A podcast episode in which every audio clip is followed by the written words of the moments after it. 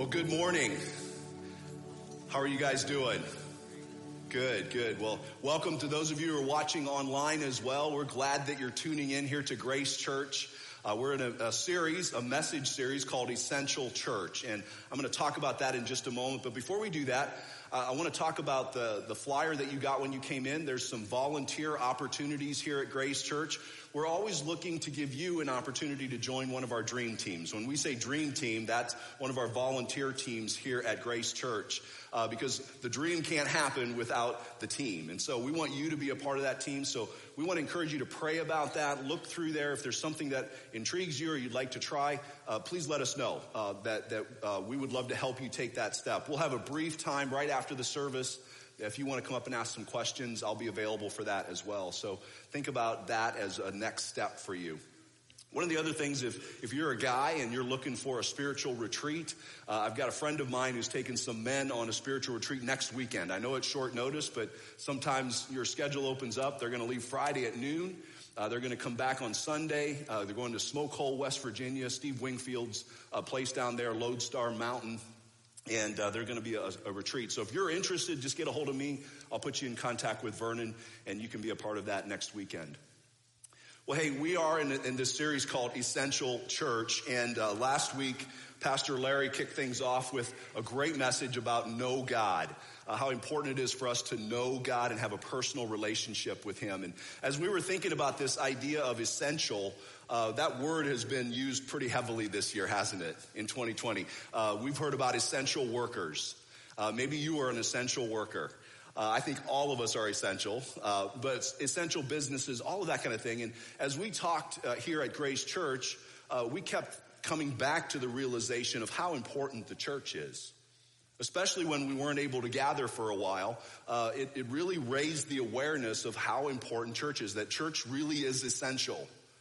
This is the plan that Jesus gave us to spread the gospel all over the world. And so having a church that's thriving, that's gathering, that's doing ministry out there, not just in here, is so, so important. And so we wanted to address that.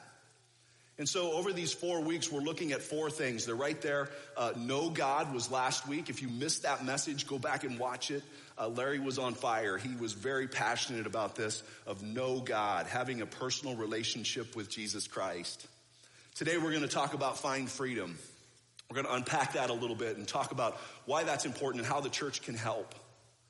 Next week we're going to talk about discover purpose. So if you're uh, thinking about what's my purpose? Why am I here? Next week is going to be a great, great message for that. And then finally we're going to wrap it up with make a difference. I think most people want to make a difference in this world and the church is incredibly important in making that happen. The one thing I love about Grace Church is our vision is to be a healing place for a hurting world. I understand and you understand that there's a lot of hurting, broken people in this world that struggle. All of us are in that boat. If you've got it together and everything is honky dory great in your life, then you're probably faking it. All of us have struggles, and certain seasons of life are much more difficult than others. And so the church should be a place where you can find some of that healing and hope and uh, work through some of those issues that we have. The word freedom has also been used pretty heavily uh, this year as well. We're fighting for freedom uh, and all of those kind of things. And so uh, that's a really important word. We're going to unpack that a little bit. But when you think of the word freedom, of course, we live in a great country where we have lots of freedoms. You know, our Constitution gives us freedoms. The First Amendment, did you know that the First Amendment gives us five freedoms? Um, let me just give these to you. I looked it up. The freedom of speech, religion, the freedom of press, the freedom of assembly, and the freedom of the right to petition the government. So those are great freedoms, but that's not what I'm talking about this morning. How many of you are Braveheart fans? Watch the movie Braveheart. It's been out for a little. Mel Gibson, the blue face paint, uh, if you haven't watched Braveheart, it, it, it's a little violent because it's, it's about war. Uh, but there's a scene in, in uh, Braveheart where uh, the, the people are, are looking to go to battle against a, an army that's much bigger than they are, and they're scared. And Mel Gibson is uh, on his horse with his face paint, and he's trying to rally the troops. And they're saying, We want to run, we want to live. Uh, and, and this is what he said. He said, they can take our lives, but they can never take our freedom. And that really resonated with this group of, of men, and they rallied together and they went into battle together. That's sort of what I'm talking about, but I'm, I'm talking about what Jesus said about freedom. I want to unpack this idea of what Jesus tells us brings freedom in our life. And it's found in John chapter 8. If you have your Bibles, you can turn there. It's in your notes. Uh, we do have notes. If you ever come to a service here, they're available, hard copies. The Grace app also, you can follow along and take notes, and the scriptures are in there as well. And of course, we put them on the screens for you. But John chapter 8, 31 through 36. Now, Jesus here is talking to the believers. You can see here that it's the Jews who had believed him. So there was a group of, of people who were Jewish and they've decided to follow Jesus. Like this is, uh, this is who I'm going to follow. This is, this is my leader. And so Jesus is talking to Christians. And so if you're a Christ follower here today, this is, this message is really for you. If you're uh, not for sure where you're at in your faith, that's okay. I hope this is a, a message that can inform you a little bit. So this is what Jesus said. If you hold to my teaching, you are really my disciples. Then you will know the truth, and the truth will what? Set you free. Now we've heard that. Most of us have heard that statement. Jesus drops this with these followers, and this is how they answered him. They said, We are Abraham's descendants, and we have never been slaves of anyone. How can you say that we shall be set free? Jesus replied, very truly, I tell you, and here it is everyone who sins is a slave to sin. So, anyone who has sin issues or struggles with sin from time to time is a slave to sin. Now, a slave has no permanent place in the family, but a son belongs to it forever. So, if the son, if Jesus sets you free, then you will be free indeed. So, here Jesus is setting us up. He's letting us know how we can find freedom. It's through truth, it's through Him. You know, He acknowledges that we as Christians, we as Christ followers, we're going to struggle. You know, salvation doesn't complete the process, it just starts your journey. When you make the decision to know God, to have a personal relationship with Him, that's a great decision, best one you'll ever make. But it begins this lifelong journey, uh, this, this battle, to, if you will, um, to become who God created you to be. You see, there's a war going on with each one of us. I don't know if you felt it, but uh, there's this tension, you know, even as a Christ follower, between our worldly self, our, our sinful self, our, the, the struggles, and our spiritual self. Because I believe with all of my heart that we are more spiritual than we are physical. I mean, we can see the physical, right? I'm right here. But you can't see my spirit. That's who I really am. That, that spirit is going to live forever, either with God or separated from Him. And there's this battle, this tension that goes on uh, between ourselves and, and, this worldly part of us. In, in, Galatians chapter 5, verse 17, Paul addresses this to the, the Christians in the Galatian church. Listen to what he says. He says, For the desires of the flesh are against the spirit, and the desires of the spirit are against the flesh. For these are opposed to each other to keep you from doing the things that you want to do. So there's the struggle. You know, we want to do what's right. We want to do the, the, the good thing, but we struggle. We fall back. We fall down. And there's this constant tension. So, so why do we have these areas of struggle in our life? Maybe it's just that one thing that just kind of hangs on, keeps coming back up in your life. Maybe it's multiple things. I love Paul uh, because he's so honest. In the, in the book of, of Romans, chapter 7, verse 15, he just comes, comes right out and says it. He says this I don't really understand myself. For what I want to do, I want to do what is right, but I don't do it. Instead, I do what I hate. There he's talking about that struggle again. You know, this wanting to do right, wanting to do good, wanting to follow uh, the way of Christ and where he's leading us, but then we struggle and we get off the path and we fall down and, uh, and then I have to get back up. And that's, that's the war, the battle that's going on with all of us. So I want to invite you guys to go on a spiritual journey. Think about between now and next fall, next September, October. Think about what that is, what's that's going to look like over the next year for you personally. Don't wait till the new year. Do it right now. We want to go on a journey because if we don't go on this spiritual journey where God is taking us, it's very easy to go on a different kind of journey.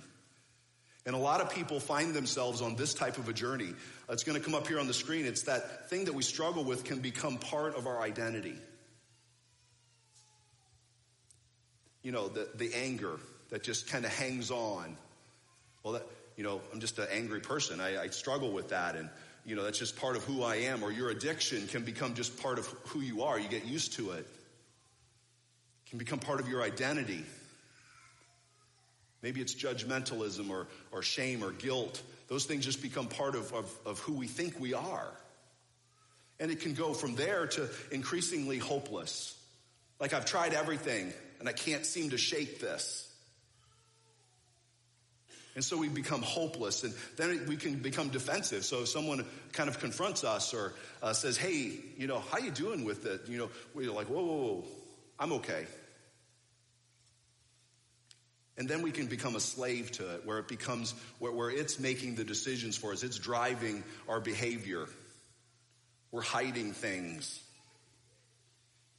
It, it's starting to creep in more and more and more, and we're a slave to it. And then we can begin to lose our life the life that God created for us. Family and marriage and all those things can be lost because of that kind of a journey. So Jesus said that the truth will set you free. And according to uh, George Barna, he is a, a uh, he does a lot of surveys uh, with Christians. And one of the, the uh, questions that he asked about, I think it was around 59% of Christians said they did not believe it. I'm going to tell you what that is. This is so important for us to understand uh, the truth. And so I want to give you some truth here this morning. We're going to look at a bunch of different scriptures to kind of tie it all together. But the first point that I want to make is that there really are demons. Now, 59% of Christians said, I'm not sure about that. Some of you are sitting there thinking, he's talking about demons? Whoa. And others are thinking, it's about time. but if you don't believe in something, you're not going to fight against it if it's evil. This is what First Peter says. Be alert and sober of mind. Why should we be alert and sober of mind? That, those are strong words. Be alert and sober of mind. Your enemy, the devil, prowls around like a roaring lion looking for someone to devour. What do we do? Resist him Stand firm in the faith because you know that the family of believers throughout the world is undergoing the same kind of suffering. It's all over the world. There's a battle going on, a, spiritual war, if you will, that we can't see, but we can sense it, we can feel it. You can see evil, but it's a lot closer than you think. C.S. Lewis said this uh, Satan hails the skeptic and the superstitious alike. You see, Satan loves it when uh, we don't believe in, in, in, any of this stuff. Like, oh, that was back in, in the Bible times, and it really isn't relevant today. We have uh, scientific explanations for everything. That's exactly what he wants us to think. Or the other extreme, where there is a demon under every rock. Like, my car didn't start today, and it was a demon. You know, my dishwasher went out, it was a demon. You know, we blame that. We can be that extreme and we can be this extreme. We want to kind of bring that to the center a little bit and be reasonable and understand that there really is a struggle. There really are demons. The second thing that I want you to understand is that we can be under their influence. Now you're saying, hold up, Chad. You're saying that we can be possessed. No, I'm not saying that we can be possessed. That word possessed uh, we think of it as ownership. When you possess something, you own it. Uh, we cannot be owned. If you're a follower of Jesus, God owns us. We are, we were bought at a price. So that's not the issue here. A better definition of that word is to, um, is to be, uh, to gain mastery over or to be under the influence. to gain mastery over, or to be under the influence. You know, demonic forces can have influence in our lives, for sure. Some people call it oppression. But think about it like a thief. How many of you guys have ever had a thief in your house? Maybe you don't want to admit that, but we had a thief in the in the church. Believe it or not. And we had video footage of him just walking around in here and kind of taking this and taking that. He didn't own any of those things, but he was here. He acted like he owned it. It's like a thief. Look, look what Jesus says in, in John 10 1. Very truly, I tell you, Pharisees, anyone who does not enter the sheep pen by the gate, but climbs in by some other way, is a thief and a robber. So Jesus is letting us know here that people can get into our pen by climbing over the gate, or like climbing over the fence and not coming through the gate. And he says that the, the thief, he defines a thief, the thief comes only to steal, kill, and destroy. But I have come that they may have life and have it to the full. So Jesus' plan, his, his spiritual journey for us is much different than the enemy. The enemy wants to, uh, to steal, kill, and destroy. And he wants to do that to every one of us. So that's the battle. That's the reality of what's going on. And the more we're aware of it, the more we can fight against it. Now, if you drink a lot of alcohol, we're pretty familiar with what happens. You maybe know of other people, or maybe you've experienced that where you're under the influence. Or if you take prescription drugs, that you take too much and uh, you're under the influence. Or if you have some sort of an addiction, uh, maybe to pornography or something like that, you're under the influence. You can't stop. That's what I'm talking about. That's not just an addiction. That's not just a struggle. That's, that's demonic forces that are reinforcing that in your life. So let, us take a look at this. Uh, in Ephesians chapter 4, Paul talks again, he's talking to Christians in the Ephesian church. And he says this In your anger, do not sin. Do not let the sun go down while you are still angry. Now, that is a really good principle. And hopefully we can put that into action. I can't say that I'm perfect with that. I've gone to bed angry. Uh, but the, the principle behind that is don't let those kinds of things, anger or whatever struggle you're in, go for long periods of time. Why? Well, he tells us here don't give the devil a foothold. Anyone who's been stealing must steal no longer. So, what's a foothold? Well, if you've done any climbing, uh, you know that a foothold is where you put your foot so that you can push yourself up to the next thing you grab a hold of. A definition would be a secure position from which further progress can be made.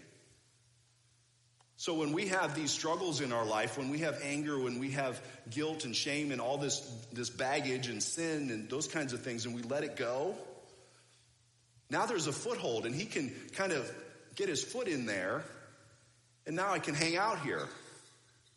I can kind of hang out with you for a while, for a long while, until I can get that next one. So you can kind of see what's happening here. He's telling us don't give those footholds to the devil or to the demons. So the third thing, this is the good news. So so far it's been a downer, right? But, but that's the truth. That's the reality is that we are in a spiritual war. There's a battle going on. There really are demons and they do have influence.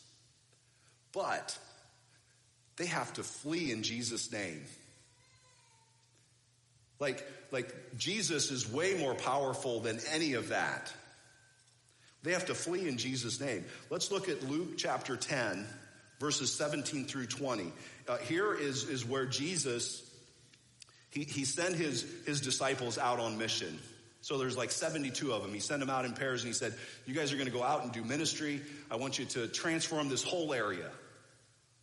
And so they go out and they're doing incredible things.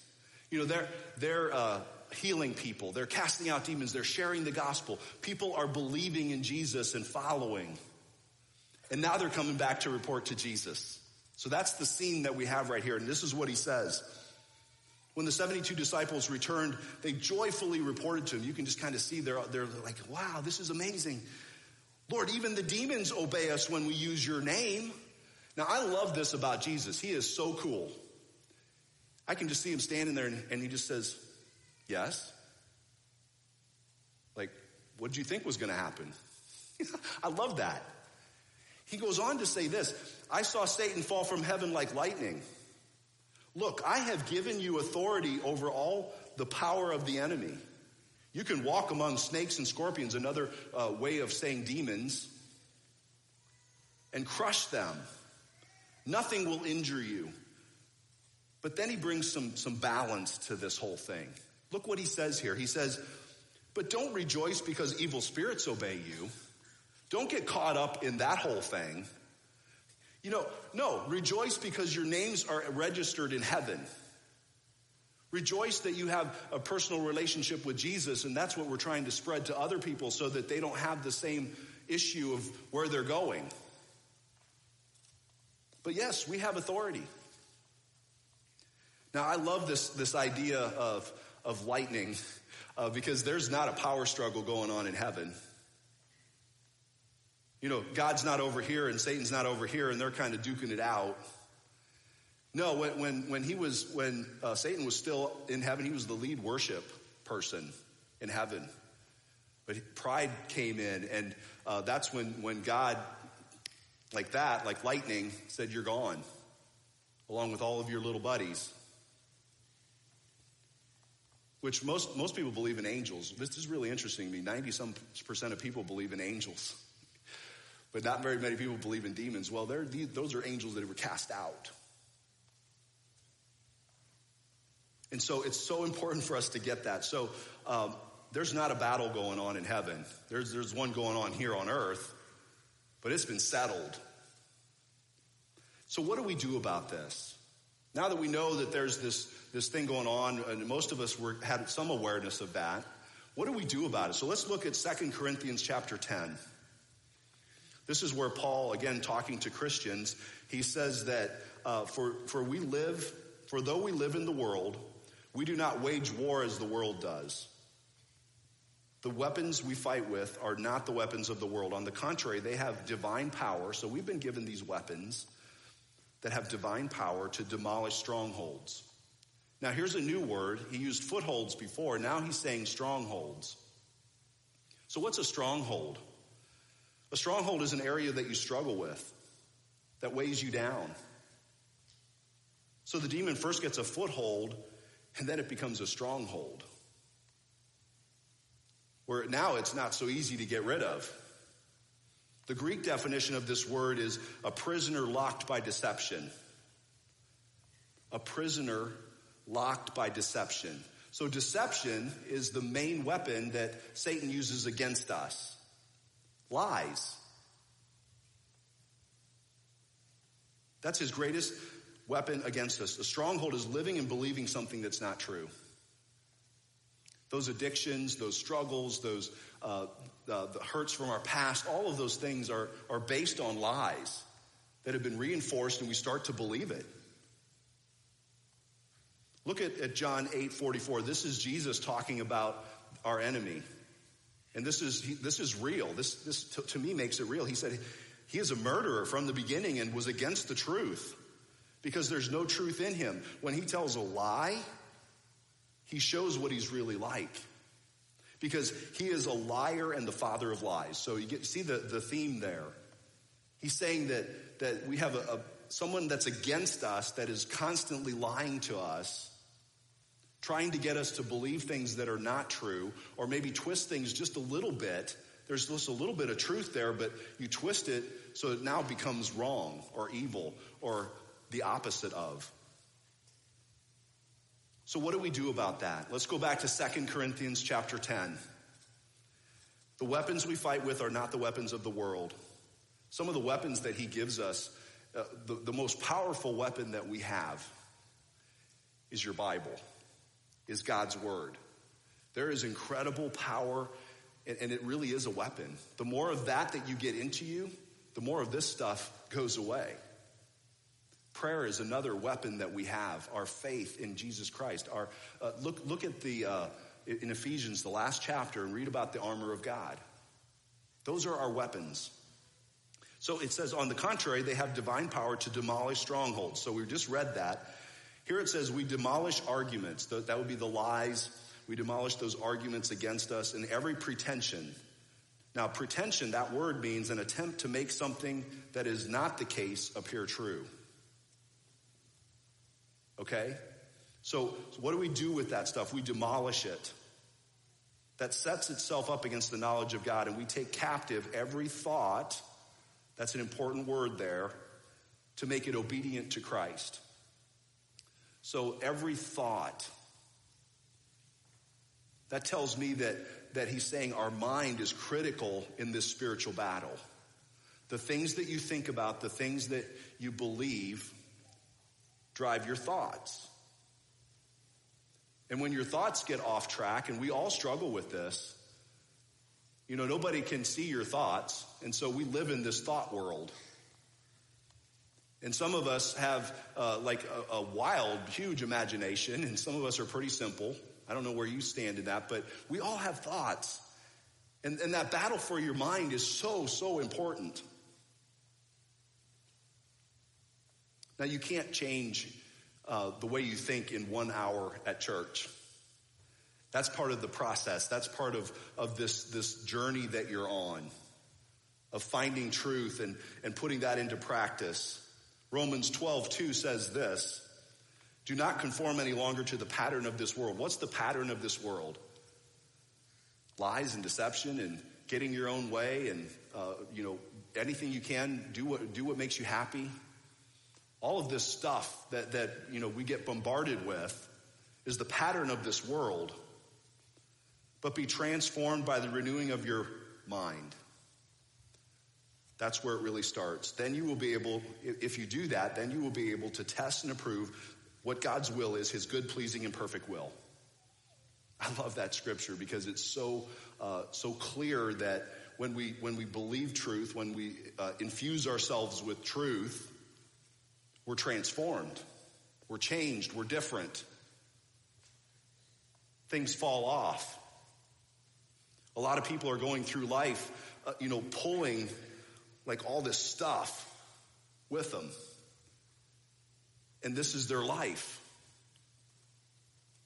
I'm just, I'm barely making it. I'm hanging on.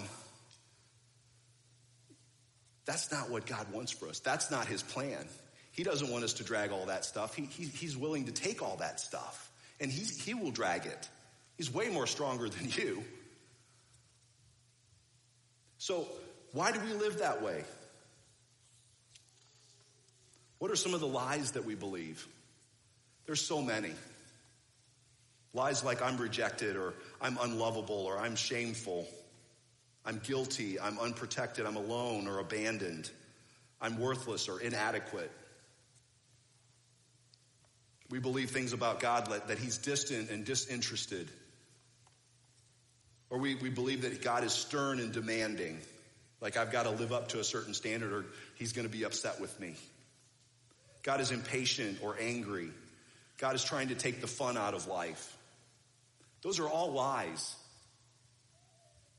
And there, there's so many more. There's thousands and thousands of lies that we've heard from other people, circumstances, things that have happened to us. And so this is so important that we're, uh, we're offering a workshop called Freedom in Christ.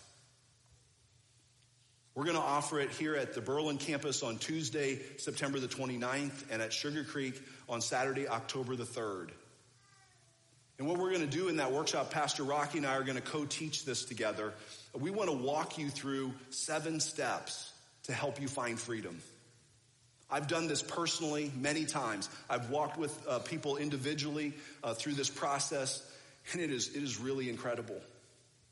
And it gives you a tool. We have a workbook that you'll take home that you can use again and again to, to work through some of the areas that you struggle with the most. I ordered 100 workbooks because I'm hoping that we'll run out. And so I want you to think right now about participating in that. If you're interested, you can write it on the connection card, Freedom in Christ. uh, and give us a little bit of an idea of how many are coming, but you can just show up. This is free. We want you to go through this. Now, now, if you just are thinking, oh, stuff like that doesn't work, I don't have time, guess what that is? Right there was some spiritual warfare. That's how subtle it is. That's how quick it is. You see, when, when you do something uncomfortable, that's when you grow. But we have this voice that says, oh no, you don't need to do that. You got this. That's, that's for other people. That's not for me. My marriage is okay. Yeah, we fight sometimes, but it's not that bad. That's spiritual warfare. The other thing that you can do on this journey for this next year is think about what group you want to be a part of. Because doing life alone adds to the, the struggle. When you have people in your life where you can have a real conversation, where you can talk openly and freely, you can let your guard down, you can be real, that's where freedom happens. I remember a, a number of years ago, we were in a couples group and um, we were getting along pretty good. And one night, I don't know what happened, but one of the guys just came right out and admitted that he had marriage problems. And it was kind of funny because we, we were all kind of like, at first we were a little surprised. And then we were relieved. Like, oh, you too. Yeah, we, we struggle too. Like we, we fight and we have arguments and sometimes I sleep on the couch and, you know, there's like real stuff. And it helped our group to become more real. Do you have that in your life?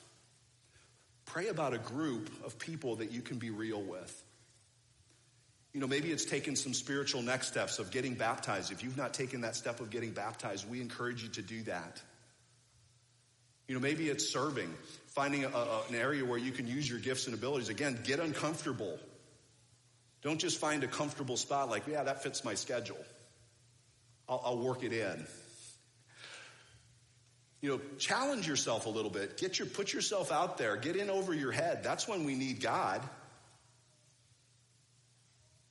Maybe it's going on a mission trip. I don't know what it is for you, but uh, think about that. Maybe it's fasting and praying for a period of time. Maybe it's reading your Bible. Those are things that we can do uh, to take those important next steps. I want to close by giving you three simple truths that we all need to really embrace in this battle.